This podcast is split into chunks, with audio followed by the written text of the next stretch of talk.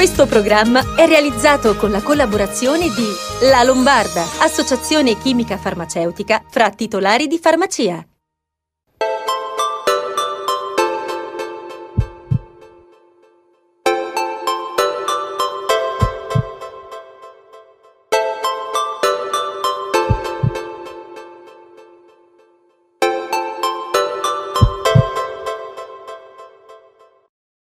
Ben arrivati a Sei in Salute, da oggi in Italia riaprono molte attività in, in, sicurezza e con rischio ragionato. Ovviamente, dice il nostro primo ministro Draghi, la situazione economica del Paese è un po' difficile diciamo, che è una scelta comunque eh, diventata inevitabile per eh, sopperire a tutte le mancanze. Comunque eh, ognuno la pensa un po' come vuole, diciamo, è giusto anche così. Eh, noi cerchiamo di dare il nostro contributo con la nostra trasmissione di Sei in Salute.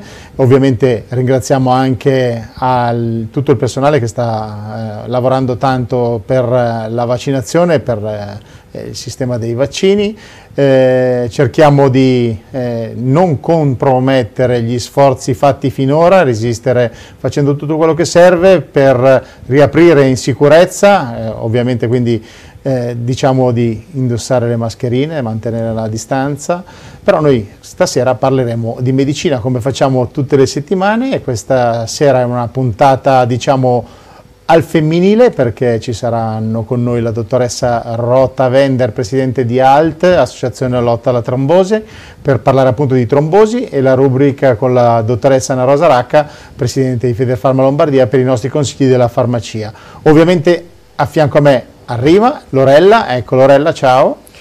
Ciao Paolo, buonasera a tutti e se mi consenti voglio ringraziare tutti i nostri telespettatori che ogni settimana ci stanno mandando sulla pagina di Facebook moltissimi messaggi. E hai detto bene, questa sera iniziamo parlando di trombosi, un tema eh, che ha riempito le pagine di giornali in queste settimane soprattutto per gli effetti collaterali apparenti eh, non ancora confermati dovuti alle vaccinazioni. In realtà sulle trombosi c'è molto di più da sapere e conoscere la malattia significa essere consapevoli che è possibile ridurne il rischio soprattutto per evitare di fare confusione.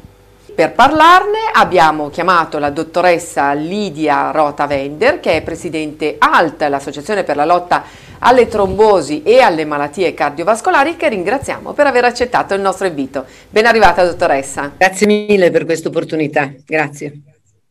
Dottoressa, avete appena celebrato la decima giornata nazionale per la lotta alla trombosi promossa proprio da voi di ALT, che ha l'obiettivo di spiegare con un linguaggio semplice e comprensibile a tutti che la trombosi si deve conoscere e la si può evitare. Sono già dieci anni che noi cerchiamo di fare campagna in modo che tutti quanti possano sapere che cos'è la trombosi, come si manifesta, perché si manifesta in alcuni più, di una, più che in altri e perché si manifesta in situazioni particolari. E ci dispiace che sia successo che tutto il tema della trombosi sia venuto alla ribalta in un momento così drammatico legato soprattutto al Covid. Però penso che la cosa più importante per le persone sia di sapere chi rischia di più, quando rischio di più, che cosa devo sapere, quali sono i sintomi che mi devono devono allarmare e quali sono i sintomi invece che posso tranquillamente gestire. Quindi queste storie che noi abbiamo chiesto alle persone che hanno avuto un incontro ravvicinato con la trombosi e che, guardi, la cosa incredibile è che hanno risposto soprattutto persone giovani. L'idea era quella proprio di chiedere a chi ha già vissuto questo evento e l'ha superato, di raccontarci come si è sentito, che cosa è successo, quali sono stati i sintomi, perché penso che le esperienze personali siano più facilmente comprensibili al pubblico, che ne può fare tesoro, non per pensare che prima o poi debba capitare ad ognuno di noi, anche se la trombosi colpisce tante persone in un anno, 600.000 casi all'anno in Italia sono tanti, ma perché facendo tesoro e anche essendo rassicurati dal fatto che chi racconta è chi ormai sta bene, il messaggio deve, che deve passare è sì, io l'ho incontrata, sono stato fortunato per una serie di coincidenze perché io sapevo, perché i miei medici erano a conoscenza, ma io sono stato curato. Quindi questo è il messaggio di Alt. Le storie servono per capire come, che cosa può accadere, come può accadere e cosa posso fare per difendermi. Dottoressa, lei ha citato il dato di 600.000 persone colpite e volevo ricordare quali sono i segnali eh, di allarme? Quali sono i sintomi che devono allertarci e far sospettare una trombosi? Parliamo di quelle venose e di quelle arteriose. La trombosi si può verificare nelle arterie o nelle vene o anche nelle vene più grandi, nelle vene più piccole, nelle arterie più grandi, anche nel circolo capillare. I sintomi dipendono da qual è l'organo che viene offeso dal fatto che si è formato un coagulo di sangue in un punto, in un momento in cui non si sarebbe dovuto formare. Quindi una trombosi delle coronarie che provoca l'infarto mi deve allertare perché avrò i sintomi dell'infarto, spero di no che li avrò, però se dovessi averli li devo saper riconoscere. Quindi nell'uomo soprattutto il dolore eh, trafittivo molto forte come una spada che ci colpisce nel petto, l'irradiazione al braccio che sono i sintomi più classici che tanti conoscono. Nelle donne che hanno dei sintomi molto più sfumati, in genere sono dei sintomi ravvicinati come di una sensazione di qualcosa che mi punge nel cuore, non proprio una spada, e qualche volta l'irradiazione è alla mandibola oppure alla spalla. Quindi il, nell'infarto i sintomi sono quelli legati a un cuore che viene offeso, dove si sta formando una ferita perché c'è un vaso che non sta, una coronaria che non sta portando una quantità di sangue sufficiente. Nel cervello i sintomi sono quelli classici dell'ictus, parliamo di trombosi delle arterie. L'ictus mi porta via una funzione, mi toglie la vista in un occhio, mi toglie la parola, mi toglie la coscienza del luogo in cui mi trovo e questo dura quando è importante, dura per diversi minuti o addirittura per un tempo molto più lungo, mi toglie la motilità o la sensibilità in una parte del corpo e quindi anche questi sono sintomi che penso che ciascuno di noi più o meno conosca qualcuno che ha avuto un infarto o un ictus. Quando la trombosi colpisce le vene, colpisce un distretto fra virgolette meno nobile, quando parlo di trombosi delle vene delle bra- braccia o delle gambe. Ci sono persone che dopo aver fatto un prelievo di sangue, aver avuto un'infusione di chemioterapia o un'infusione di un altro farmaco, hanno il braccio che improvvisamente si gonfia, la vena diventa rossa, dolente, un, come un cordone, questo sul braccio.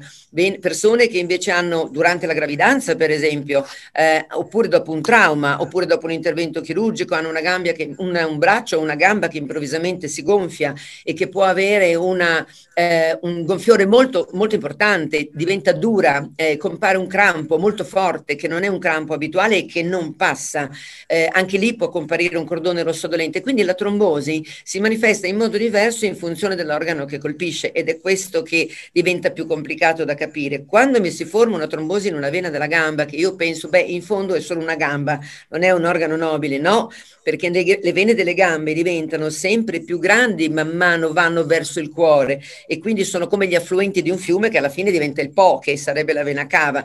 Quindi il mio trombo occupa spazi sempre più importanti, i sintomi diventano più appariscenti, ma soprattutto purtroppo la trombosi delle vene può provocare la liberazione di emboli, che sono dei frammenti di trombo che circolano, vanno al cuore, il cuore li butta nel polmone e quindi ho un'embolia polmonare che è un evento molto grave, molto pericoloso. È inevitabile chiederle quanto questo anno di pandemia ha influito negativamente sulle diagnosi e sulle cure delle trombosi, perché come sappiamo sono mancati moltissimi accessi agli ospedali. Abbiamo avuto all'inizio della pandemia diciamo siamo stati presi credo in contropiede perché i nostri schemi abituali, le nostre linee guida abituali si sono rivelate inadeguate per essere applicate a qualunque paziente. Come dire che io posso avere un casco da mettere in testa per proteggermi perché sto facendo la scalata del Monte Bianco, ma non tutti hanno bisogno dello stesso casco, qualcuno ha bisogno di un casco rinforzato perché magari ha già tentato delle scalate e è decaduto. Quindi è il passato anche che conta. Quando i medici sono riusciti ad adattare questi dosaggi dei farmaci sempre sempre mantenendo il limite e non superare quel limite che poi porta ad avere l'emorragia come complicanza, devo dire che il numero di complicanze da trombosi e da embolia polmonare, che è l'evento più drammatico correlato con la trombosi venosa, effettivamente è sceso. E questo eh, diciamo, è una questione di medicina personalizzata, noi non possiamo continuare a pensare di poter trattare i pazienti tutti nello stesso modo, perché i pazienti anche nell'ambito di una stessa taglia, il vestito devono averlo adattato su misura, perché ognuno di noi ha le sue caratteristiche molto peculiari. Dottoressa, non abbiamo parlato di fibrillazione atriale, è un rischio importante per la trombosi, giusto? Pazienti che sono già in terapia anticoagulante perché hanno già avuto trombosi, magari anche ripetute, oppure perché hanno la fibrillazione atriale. La fibrillazione atriale è un disturbo del ritmo del cuore che comporta una mancata efficienza del cuore nello spingere fuori dal cuore ad ogni contrazione tutto il sangue che contiene. Se il mio cuore fibrilla e frulla, invece di essere efficiente, è scomposto e quindi non riesce a svuotarsi ad ogni contrazione e questo fa sì che il sangue che quando ristagna coagula formi dei micro o macro trombi che poi possono sciogliersi da soli perché siamo fatti molto bene, abbiamo dei meccanismi di protezione, quando ne sfugge qualcuno, qualcuno di questi frammenti finisce dall'atrio, fibrillazione atriale, nel ventricolo che è il piano nobile del cuore, ma per perché da lì parte l'arteria aorta. E quando si infilano questi frammenti di trombo che diventano emboli e vanno nella circolazione, se non vengono sciolti per strada, ripeto che abbiamo dei meccanismi di protezione straordinari, cosa fanno? Vanno a finire nelle arterie del cervello e nelle arterie in periferia, quindi possiamo avere un'embolia periferica o un'embolia centrale con l'ictus cerebrale. Allora, quei pazienti che sono già anticoagulati, è stato dimostrato da uno studio molto interessante eh, pubblicato da un gruppo di, del, del, del, Veneto, eh, che ha dimostrato che i pazienti che arrivano in terapia intensiva o in ospedale con Covid conclamato, ma in terapia anticoagulante per altre ragioni, perché lo erano già da prima, è come se arrivassero già un po' protetti, per cui hanno un'evoluzione della malattia, malattia migliore, meno sfavorevole. Naturalmente poi dipende da in che condizioni arrivano con l'organo colpito principalmente. Ecco, è molto importante capire queste cose perché ci dà anche una dimensione, diciamo, di sollievo eh, quando sappiamo che ci sono cose che possiamo affrontare e che quindi ci possono aiutare a proteggerci. Um, questo è quello diciamo, che mi sento di dire. Non posso dire che tutti i pazienti anticoagulati sicuramente non verranno colpiti dal virus, perché questo non è vero. Eh, è vero che se sono già anticoagulati, per esempio tutti i pazienti che portano una protesi valvolare meccanica, quelli sono anticoagulati per tutta la vita. E allora è verosimile pensare che questi pazienti non abbiano degli effetti così, diciamo, pesanti come invece altri pazienti possono avere. Dottoressa, andiamo un minuto in pubblicità, ma torniamo subito anche perché abbiamo tante cose ancora da chiederle. Per esservi più vicini, vi offriamo ora la possibilità di visitare la nostra esposizione in ogni momento, grazie al nostro Virtual Tour, visitando il nostro sito e i social, dove potete trovare tutti i nostri migliori prodotti. Vuoi ristrutturare il tuo bagno? Dimensione Bagno ti dà la possibilità di farlo ora a metà prezzo, acquistando il tuo credito d'imposta del 50% e inserendolo come sconto in fattura. Non dovrai più aspettare 10 anni. I nostri consulenti sono a disposizione in showroom e online per tutte le vostre esigenze. Scegli Dimensione Bagno sulla statale Agrate Melzo e sul web dimensionebagno.it. Bentornati a Sei in Salute, siamo con la dottoressa Rota Vender e parliamo di trombosi.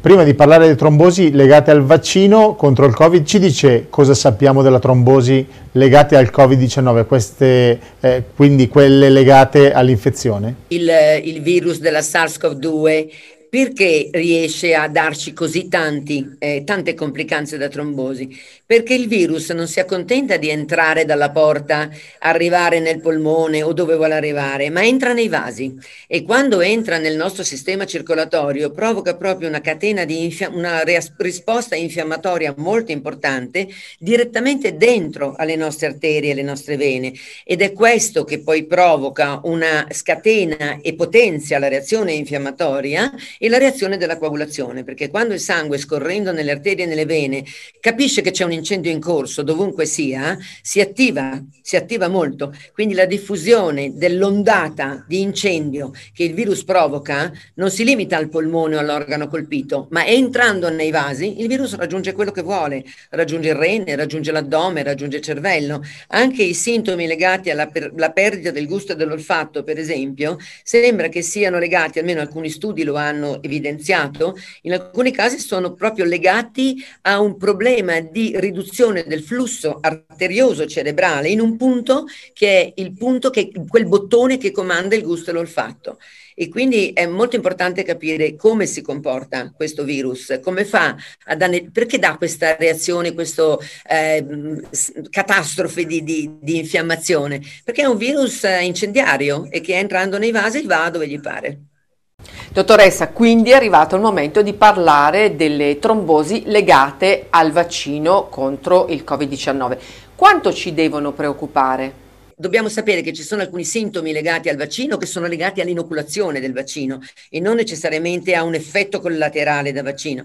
Poi purtroppo ci sono stati dei casi in cui si sono verificati degli eventi inattesi, perché non potevamo pensare che potessero verificarsi, eventi molto rari di eh, inattivazione inappropriata, attivazione inappropriata del sistema dell'immunità, di correlato attivazione esagerata del sistema della coagulazione che è arrivato per dare manforte a spegnere l'incendio, ma poi di fatto ha contribuito a creare una eccessiva tendenza del sangue a coagulare. E guarda caso questo è successo in questi casi che sono stati descritti eh, quasi in tutti nelle vene del cervello cervello, parlo di vene non di arterie, quindi trombosi venosa cerebrale e in due casi come trombosi addominale nelle vene dell'addome. È evidente che i sintomi che questo ha determinato sono diversi perché un conto è avere una trombosi venosa cerebrale che mi dà una sensazione fortissima di mal di testa che io non conosco, che non avevo mai avuto, non il mio solito mal di testa, la mia emicrania che si accentua, proprio un mal di testa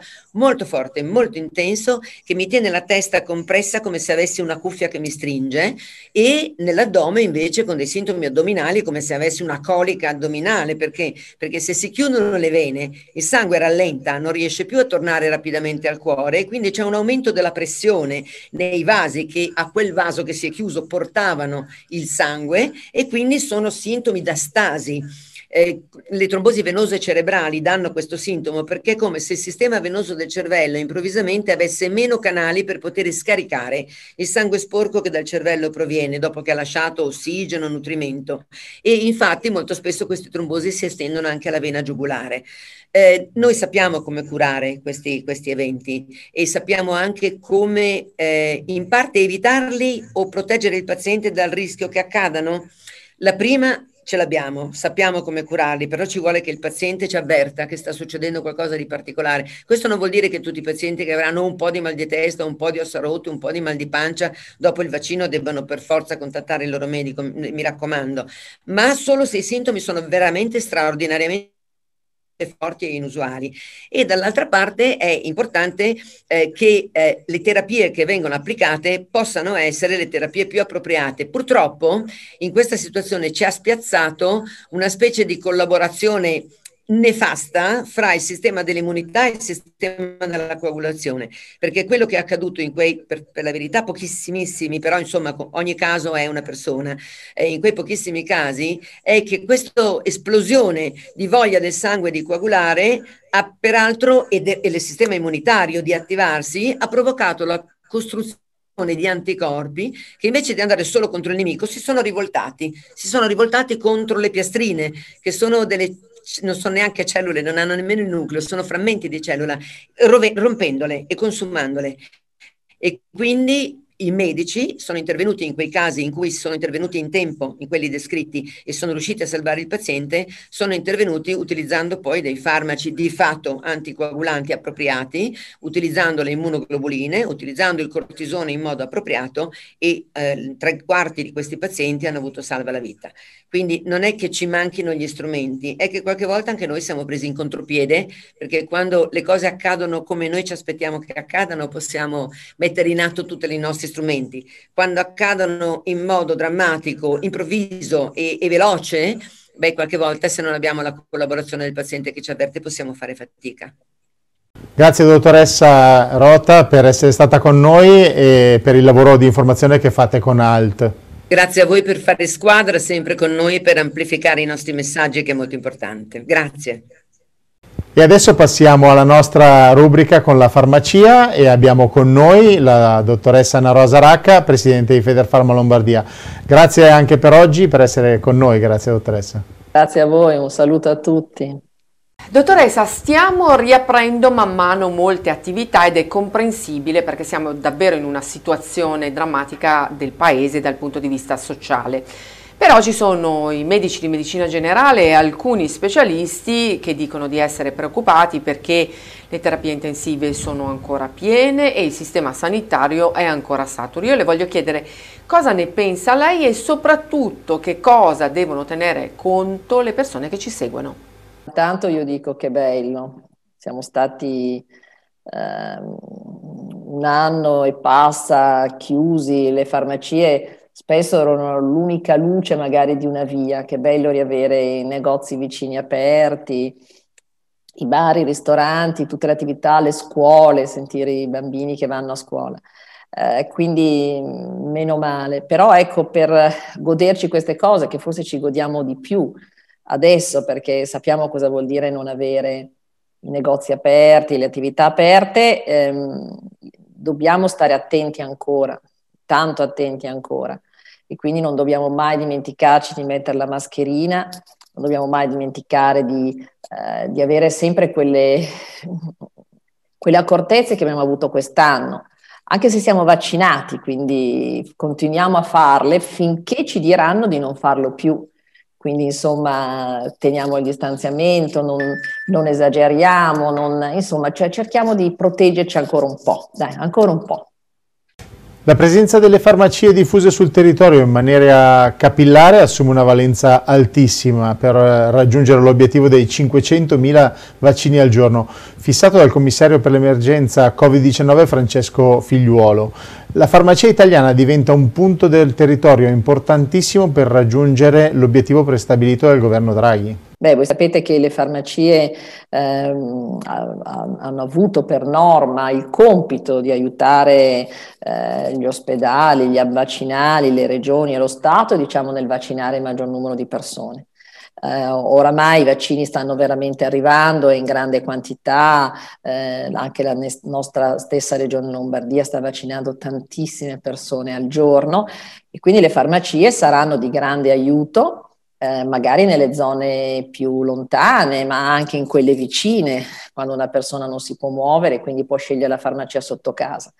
Eh, spero presto dai, dai, microfoni di questa trasmissione di poter annunciare il giorno della partenza della vaccinazione nelle farmacie lombarde.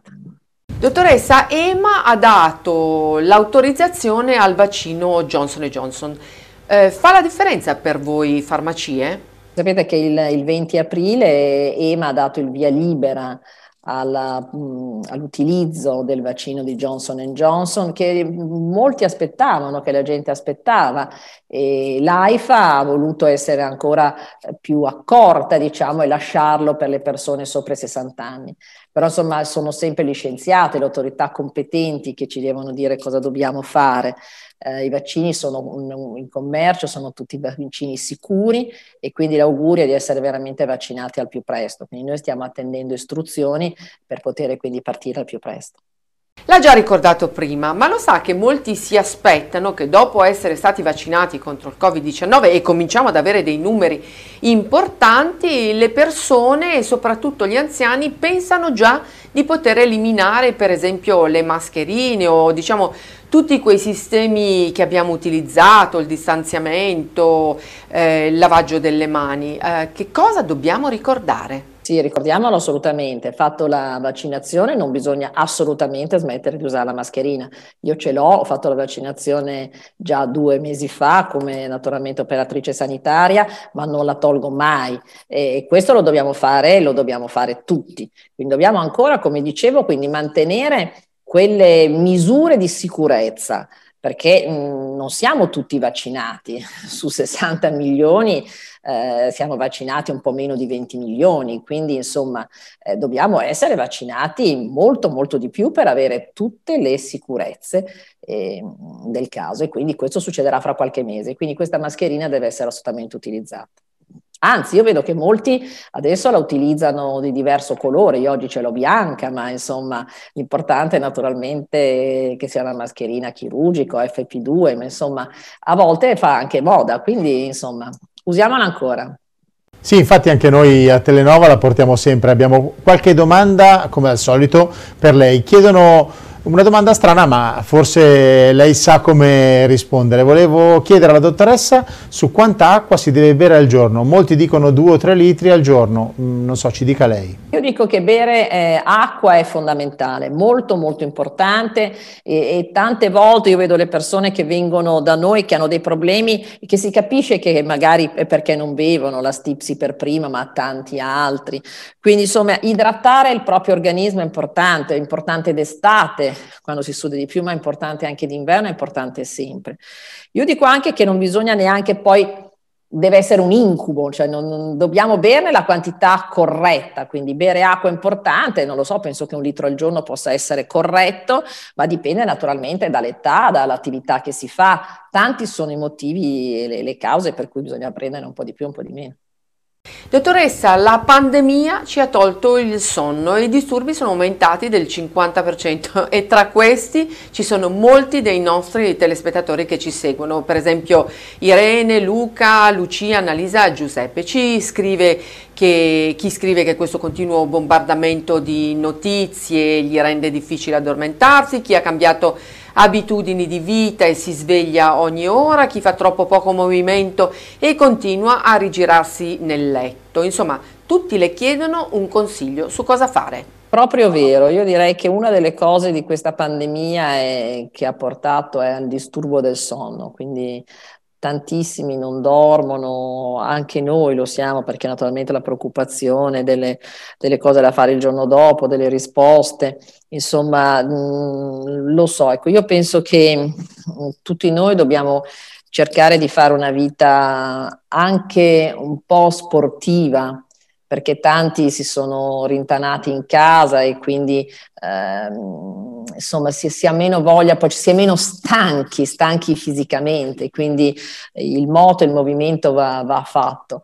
Eh, certamente diciamo tanti ci chiedono e noi in genere consigliamo in farmacia quei prodotti eh, più facili, che hanno la melatonina in gocce, in compresse, che hanno a volte delle sostanze naturali un po' calmanti, un po' appunto che facilitano diciamo l'addormentamento. Ecco, penso che eh, uno possa usare questi prodotti, ma naturalmente sempre rivolgendosi al proprio farmacista al proprio medico.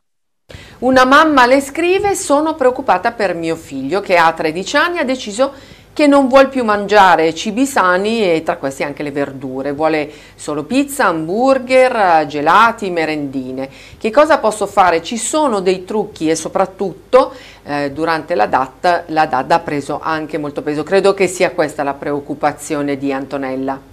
Io voglio dire Antonella che certamente è un'età difficile quella di quegli anni per, eh, e quindi i genitori devono eh, sapere eh, ben consigliare i propri figli. Le, verdure sono importanti, si devono prendere le verdure, la frutta. Io non lo so se frullati di frutta possono andare bene, se delle verdure tipo, non so, gli spinaci o tante altre, insomma, cioè eh, finocchi, le carote, insomma, bisogna, bisogna prenderle, bisogna forse cercare di, eh, di, vedere quelle che a lui piacciono di più, man- come cucinarle, però insomma bisogna fargliele mangiare, bisogna fargliele mangiare.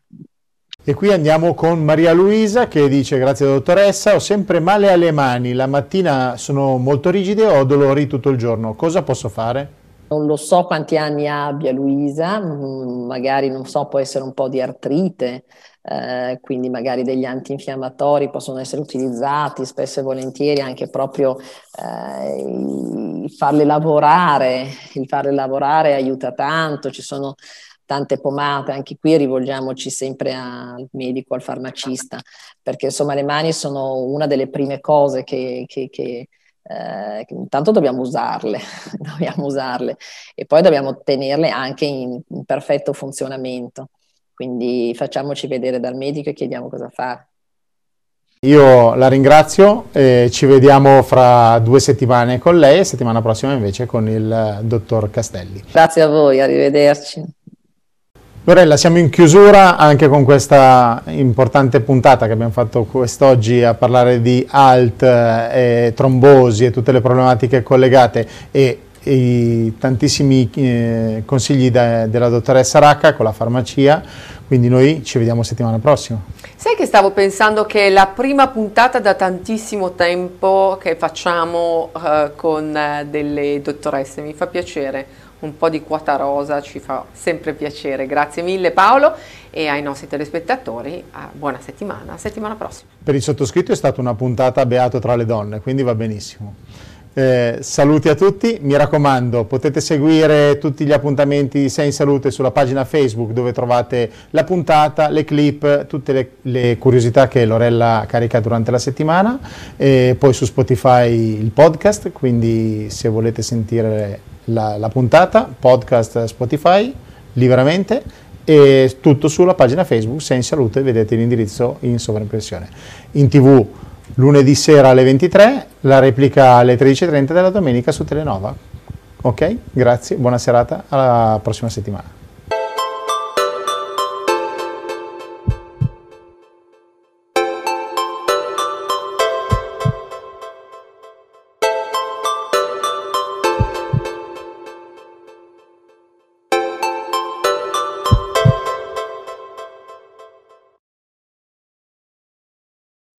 Questo programma è realizzato con la collaborazione di La Lombarda, associazione chimica farmaceutica fra titolari di farmacia.